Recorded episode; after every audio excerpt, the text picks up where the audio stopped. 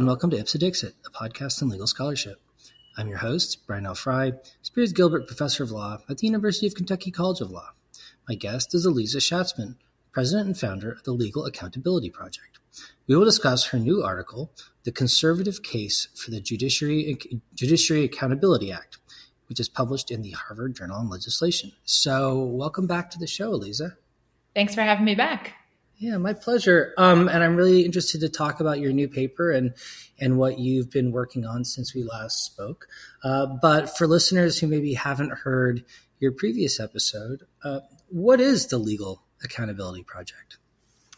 Sure. So the Legal Accountability Project is a nonprofit I launched in June 2022, which basically seeks to ensure that law clerks have a positive clerkship experience and then extend support and resources to the ones who don't. I think of the nonprofit as the resource I wish existed as a law student applying for a clerkship, a law clerk facing harassment and unsure where to turn for help, and a former clerk engaging in the formal judicial complaint process. And as I kind of alluded to, and as we talked about in my previous episode, I did face gender discrimination, harassment, and ultimately retaliation during and after my DC Superior Court clerkship a few years ago, which was the impetus for some of my scholarship on this topic, and then obviously the launch of the nonprofit. So I think we should talk about your own experiences in a moment. I, I wonder if you could you could also say a little bit something more specific about like how you envision the this relatively new organization to be kind of approaching and achieving these goals. So sort of what have you been doing so far and and what do you see in the future? So, the Legal Accountability Project works on a couple major initiatives in collaboration with law schools aimed at infusing transparency into what is a really opaque clerkship application process. It's premised on this basic set of facts. I spent a lot of time talking to students and law school administrators. To students, I say, So you want a clerk? Great. I encourage you to clerk. How would you avoid judges who harass their clerks?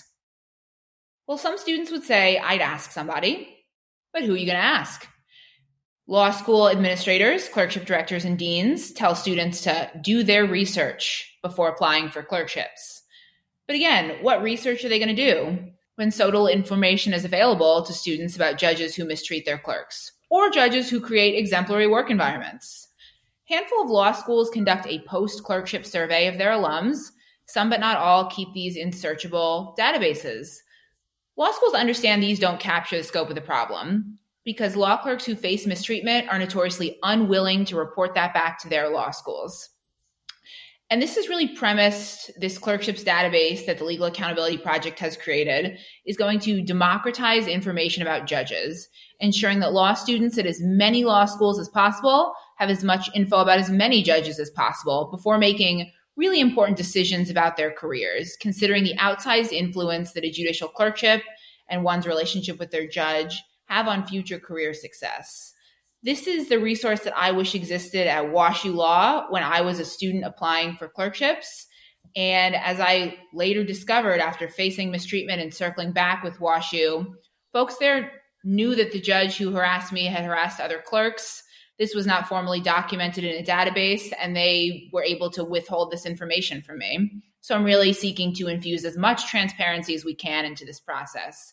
It's about fostering beneficial clerkship experiences by arming folks with the info they need before applying, because it's particularly historically marginalized groups, not to generalize, but women, LGBTQ folks, non white folks, first gen students who lack this critical access to information before applying for clerkships. This is going to diversify clerkship applicant pools and judicial chambers by just increasing the information sharing among schools and among students and law clerks.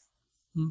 Why do you think a lot of schools don't share this this kind of information? Is it just because they don't have a method of collecting it or sharing it amongst schools already or do they have an incentive not in some cases to share that kind of information with students? So it definitely depends on the school. And at this point, I've been interfacing with about 70 law schools worth of deans and clerkship directors. So I have a decent sense of what each school does internally and their willingness to potentially data share with other schools. There are a handful of schools that really do not think this is a problem. And unfortunately, like I said, law clerks are just notoriously unwilling to report back to their law schools, but then they reach out to me to confide in me and point the finger at their law schools. It enables some clerkship directors to really disclaim responsibility for these problems, to say things to me like, I don't need your project. I know about all the judges. Or we're blessed to work with only good judges. All our alums have a positive experience. Like students and alums know that's nonsense and they reach out to me to talk about that. But that is a handful of schools. I think one or two really believe that these are their, um, you know, unique clerkship resources that people go to these schools to access this info and they don't want to share it. That's a really small subset. And then, yeah, there are a bunch of schools that just don't have the resources to collect this information. I worry that some law schools do not fully want to have this information. I think some of them like the idea of interfacing with my nonprofit because it takes the onus off them to collect this info, vet it, consider whether to share it. I worry when clerkship directors tell me, you know, I have to weigh a positive and a negative report about the same judge. Do I share both or neither? It's obviously both. And I worry also that some folks, some admins, are kind of serving as the gatekeepers of this information. They say, well, everybody has to go through me if they want a clerkship. Well, what if you are some sort of marginalized identity or for whatever reason you don't want to go through the clerkships director? You need the info when you need it, whether that's the first day of 1L fall, whether that is two years post grad when you're considering a career transition, not when gatekeeping clerkship directors want to give you the info. So your organization is is pretty new. To what extent have you been able to collect a quantity of this important information already and begin sharing it, or is that more kind of a, a, a project that's still in the works? So it's in the works right now. Um, our clerkships database is a working prototype. It was built this past summer by our database engineers, and they're working on the final build right now. We are working to identify our initial set of law school partners, and we are going to be working with some other stakeholders in the legal community who are also going to send out our post clerkship survey to their enormous membership lists. And I'm very grateful to them. That's going to fill out the database and ensure a positive user experience for students when the database goes live. It does put the onus on the Legal Accountability Project to vet to ensure that everybody who reports into the database clerked for who they say they did. We're not posting any unverified reports in our database. Everybody creates an account with a name, email address, password, class year, class affiliation. Um, they can report anonymously if they choose. Many will report anonymously, but they still need to be verified by LAP. So it is in the works. I mean, I love that students and clerks reach out to me every day to ask when the database is going to go live so they can report into it, read the reports, just folks from every aspect of the legal profession. And a lot of judges, which I think we'll talk about in conjunction with my article, are reaching out to convey their support and to ask again when the database will go live so their former clerks can report into it. Some of those conservative judges, which was kind of the impetus for this article that I wrote. Cool. That's amazing. Well, I, I'm really glad you're doing that. And I'm sure it'll be a really valuable resource to law students making that decision whether or not to clerk for particular judges.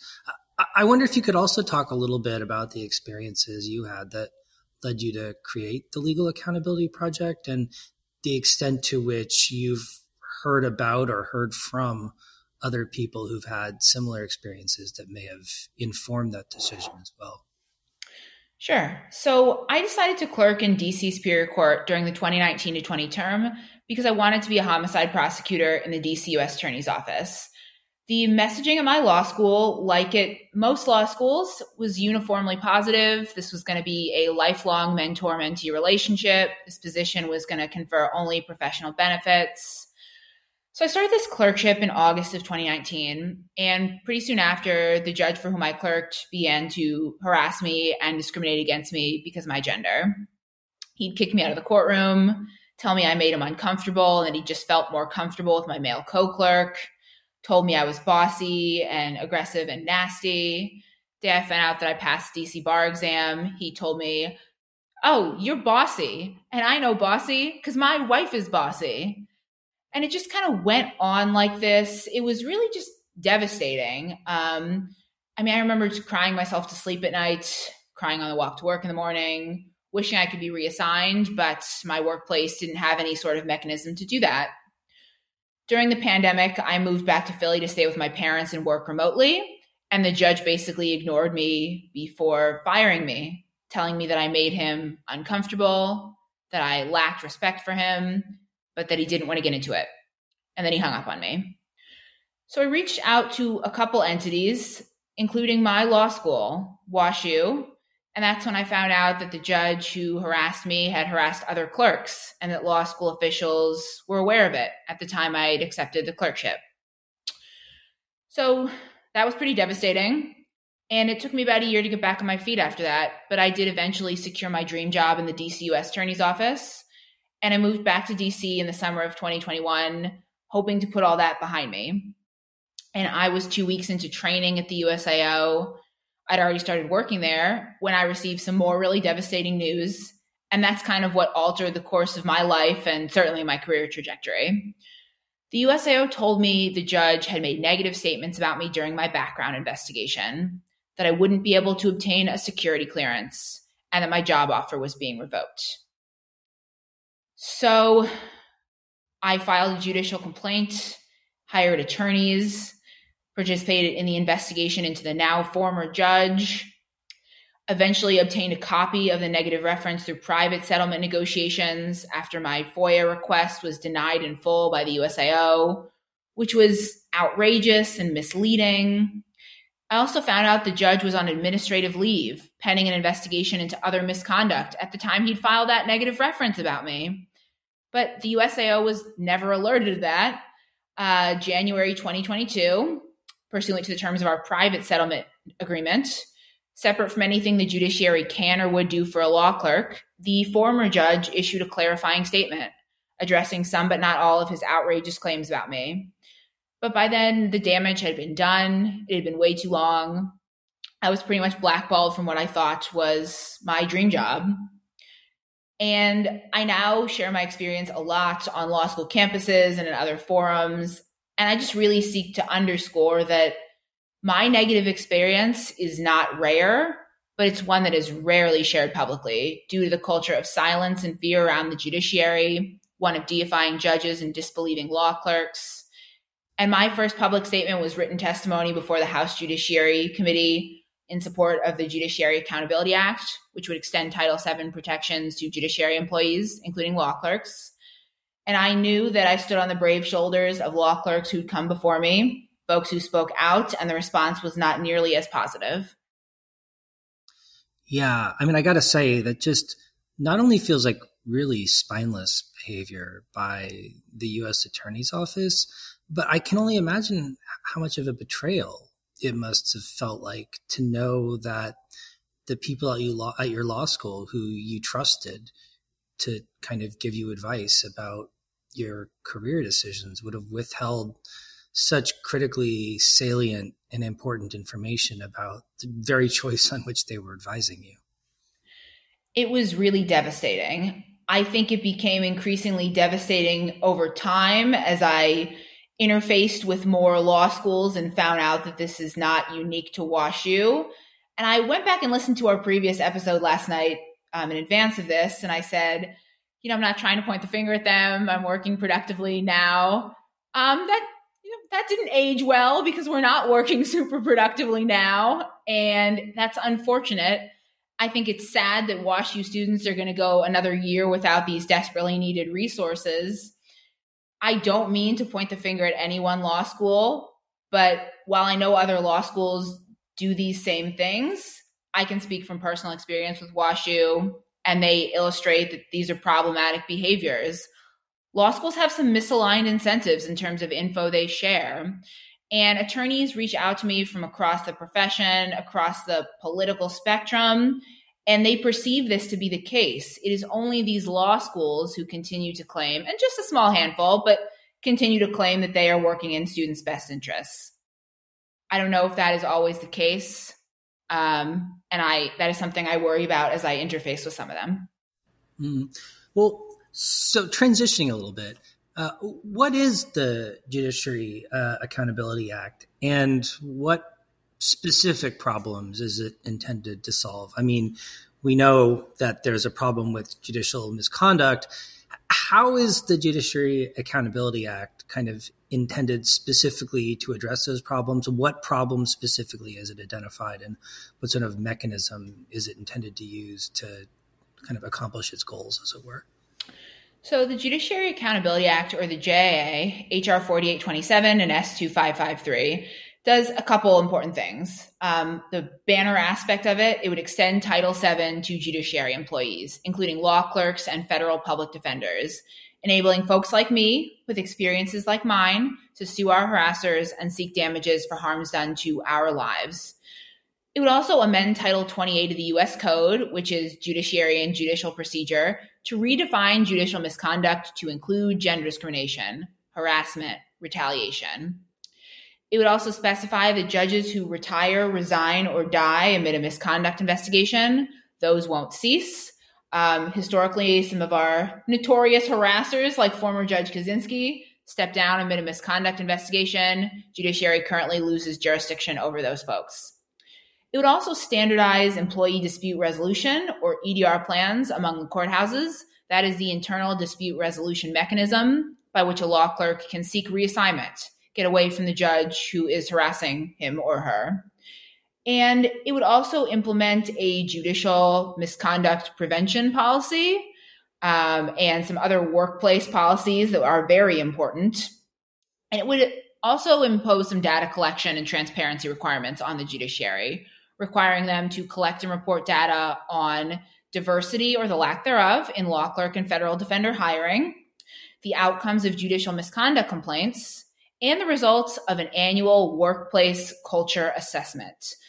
These data collection requirements are so important. The dearth of data in this space has really allowed judges to evade accountability, has allowed judiciary leadership to disclaim responsibility for these problematic behaviors. I believe that gender discrimination, harassment, and retaliation are pervasive and unaddressed in the federal courts. There is limited data, and it's only for individual circuits. Like the DC Circuit conducted a workplace assessment last year. They found that 57 employees in that circuit alone faced harassment or retaliation. An additional 134 witnessed or heard about problematic behaviors. There is an enormous data mismatch between those data, which suggest this is a problem we should address, and the fact that between like 5 and 11 complaints are filed by law clerks against judges under the JC&D Act, the formal judicial complaint process each year. That is because the mechanisms are broken for law clerks to seek accountability. They are not protected against retaliation. And what keeps law clerks silent right now is the fear that what happened to me will happen to them. So you say in your in your paper that some people in the judiciary in particular, but or related to the judiciary, say that, well, this isn't really that big of a problem. It seems like one of those situations where it's like, well, look, no one's reporting, therefore it must not be happening. Right. But the issue is when that happens in a workplace and there's just a real lack of complaints, that's often a red flag that people do not feel safe filing a complaint. Not that there are no problems. Yeah, right. And I mean, are there internal disincentives to filing complaints or, or barriers or reasons law clerks don't don't file complaints? I mean, you, you know, uh, the, the, it seems like the data is hard to gather. Is there is there kind of are there structural reasons why we aren't seeing a sort of documentation of this misbehavior in a way that would adequately and accurately uh, allow us to identify kind of what's taking place and and and kind of have a better sense of, of what's going on? There are, and I want to differentiate between the two types of complaints employee dispute resolution or EDR complaints. Those are the internal ones that a law clerk would file basically to seek reassignment. Uh, monetary remedies are not available. This is just to, you know, improve the clerkship experience, get away from the harasser. Um, law clerks reasonably believe that those are neither impartial nor confidential processes because other judges in the courthouse where the complainant law clerk and the misbehaving judge work are tasked with investigating, potentially disciplining their colleagues, and judges are just notoriously unwilling to discipline their colleagues. Uh, law clerks also need to hire an attorney, and the process takes three to six months. This will overshadow the majority of their clerkship. And if you are being mistreated, let alone fired, how are you going to afford to hire an attorney? And attorneys are just notoriously unwilling to take on law clerk cases. There's also formal complaints under the Judicial Conduct and Disability Act or the JC&D Act. Those would normally be filed by a former clerk once they have a new job. Um, again, they would need to hire an attorney. There are no remedies available for them. That is the formal complaint process by a, which a judge could theoretically be disciplined, reprimanded, removed from the bench, which never happens because there would need to be a congressional impeachment. Um, similarly, neither impartial nor confidential, other judges in the circuit where the complainant law clerk and misbehaving judge work, tasked with investigating their colleagues. Um, the judiciary does not collect and report any data on employees' use of the EDR plan. What they've told me is it is not required by statute. So that's why they are not doing it. Uh, judiciary recently announced, after several years of advocates poking at them, that they're going to conduct a workplace culture assessment. They have specifically not committed to reporting the results publicly, which I think is an enormous red flag about the type of data they may or may not report, the type of data they expect to collect. Yeah, it's really interesting. I mean, it seems like the judiciary is holding everyone else to a standard here that it's unwilling to impose on itself. Absolutely. And I think both exempting the judiciary from Title VII and also some of the other problematic issues we just talked about kind of send the message to misbehaving judges that they are above the laws they interpret. The judiciary likes to call itself an exemplary workplace, but they should be then setting the standard for workplace safety and civility, respect, fairness. They are just not. And it's not all judges, it's judiciary leadership more than the rank and file but we got to start somewhere. And the half measures they have taken over the past few years in the wake of allegations against former Judge Kozinski are just insufficient half measures at best. They're not moving fast enough. We send so many folks each year into clerkships where folks just do not have the information they need. They are mistreated. The data is not collected. The legal community continues to put this enormous premium on judicial clerkships. And look, I think clerkships are great for many people, but you got to have the info you need. You got to be able to identify a positive work environment. And when you can't, and when you're not protected by workplace protections, let alone Title VII, it's really a problematic situation for new attorneys, the newest members of our profession, the next generation of thinkers and leaders. So, what's the current status of the Judiciary Accountability Act? I mean, this seems like a really big problem. We need to do something about it. This is a statute intended to do something about it. Is it going to do something about it? We'll see. So, there was a House Judiciary hearing last March for which I submitted written testimony. The House bill has about 26 co sponsors, one Republican. I was at the hearing um, Republicans seemed very receptive to at least the Title VII aspect of this, with a serious understanding that this is a problem that needs to be addressed. Senate bill has about six co sponsors, no Republicans. Neither of those numbers represents the scope of bipartisan support on the Hill for this legislation. But it's about keeping this issue top of mind for legislators when there's so many other issues that they're thinking about. I am still hopeful there will be a Senate hearing this year on this bill. It is critically important. I hate that people only pay attention to these issues when there's a big flashy hearing, but um, we need one. And this issue is so important. Uh, law clerks, I said on the last podcast last year, cannot wait another year for these urgently needed reforms. Now we're like nine months later and they're even more urgent. so, in your article, which recently appeared in the Harvard Journal on Legislation. Congratulations on the, the publication, Thank by you. the way. Um, you argue specifically that conservative slash Republican lawmakers ought to be supportive of of this bill. You know, why do you think conservatives should be supportive, and maybe what are some of the objections that you're trying to show them they shouldn't be concerned about? Yeah, so this article kind of came about over the past year's worth of advocacy as I was reaching out to House and Senate GOP offices to talk about this legislation. And I was seeing a lot of private support, and they were making some interesting arguments about why their bosses might or might not support this. I was also dialoguing with a lot of GOP judicial appointees who were overwhelmingly supportive of the JA and other accountability legislation. That's kind of how this came about. You know, I think of the conservative case for the JA as two things. The first is that this is not a partisan issue, period. Both Democratic and Republican judicial appointees mistreat their clerks. Both liberal and conservative clerks face harassment and retaliation. So that's the first thing. The second thing is this aligns with some important conservative principles. First, curbing government abuses of power. Second, and relatedly, enforcing the rule of law. It is outrageous that an entire branch of the government, the judiciary, is arguably lawless, and judges who mistreat their clerks are committing enormous abuses of power on the government's dime. So that's kind of the argument. I see a couple areas of pushback. The first is that, well, there is the argument about judicial independence, which kind of comes up. That's not a conservative argument, but that's a judiciary argument that's always kind of floating in the ether, which I think is nonsense because the JA and extending Title VII does nothing.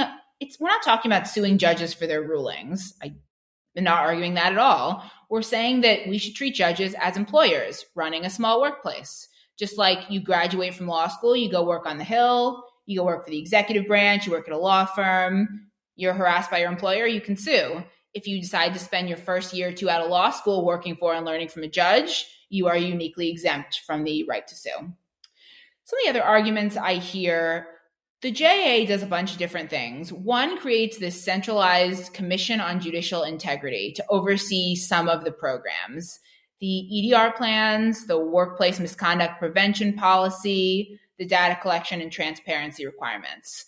There is some conservative concern that that is too centralized and that these courthouses should each be their own decentralized little work environments.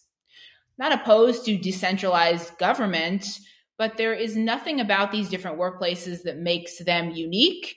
And the judiciary has just historically failed to regulate whether you are a remote courthouse in a remote state or whether you are in a big city with a bunch of courthouses just down the street.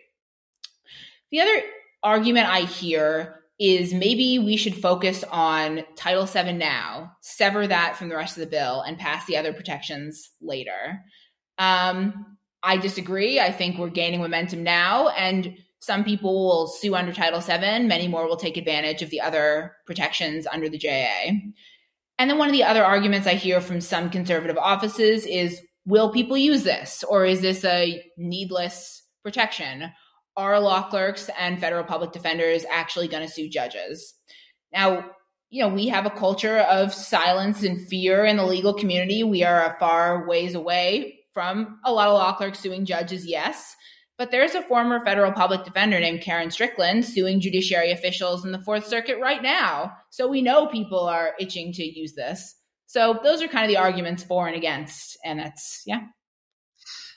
To what extent has the judiciary or particular judges been supportive of this act kind of in your personal experience or in terms of what you've you've heard and has you know has that been more individual judges judiciary writ large sort of what's going on in terms of how the judiciary thinks about this this act so I speak with a lot of individual judges, both state and federal. And what federal judges tell me is they generally support the JA or some other increased judicial accountability mechanism. They say two interesting things. The first is I ascended from the state court bench. When I was a state court judge, I was subject to similar state court legislation, Section 1983, Title VII, other things. Nothing about me magically changed when I received life tenure and became a federal judge. That's a group of them. The other group say, I didn't even know I was exempt from Title VII. So rank and file judges, fine with this. I think I, I speak with judges who are doing the right thing and aren't super worried that clerks are going to be suing them because they're not harassing anybody.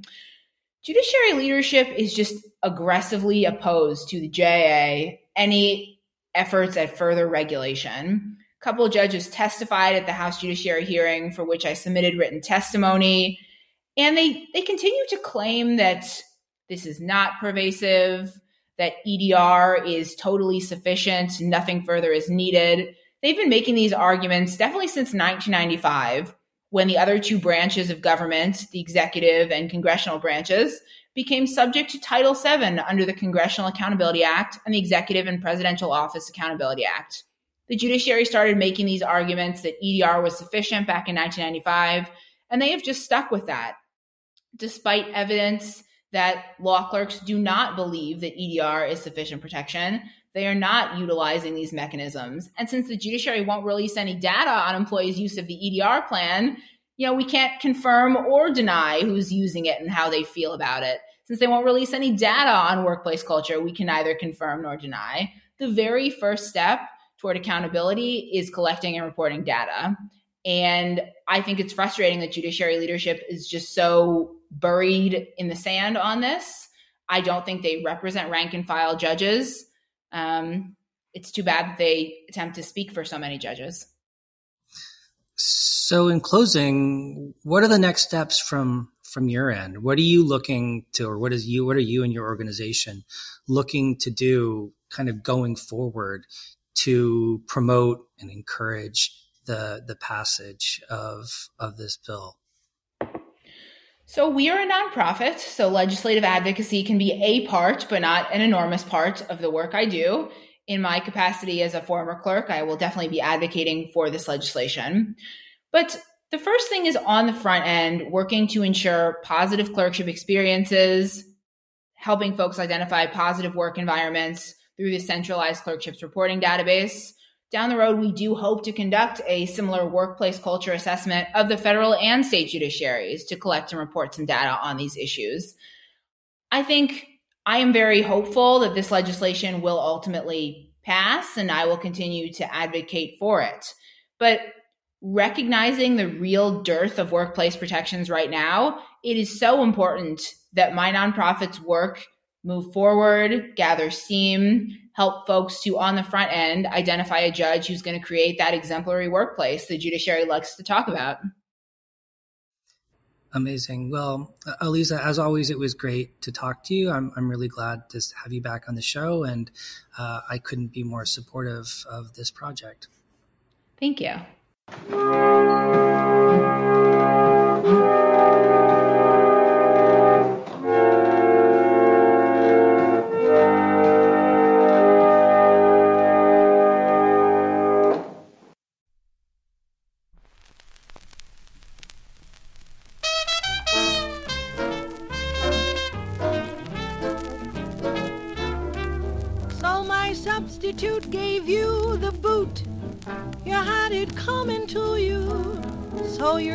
Sheep and losing sleep. Well, you had it coming to you. You didn't think of consequences. Didn't even think that I'd feel bad. Now you're coming to your senses. But it's too, too sad, cause I can't be had. So you're going through what I went through. You had it coming to you, cause you weren't fair to our affair. You had it coming to you. You were heading for a tumble, and the crash was overdue. So cry if you dare, see if I care. You had it coming to you.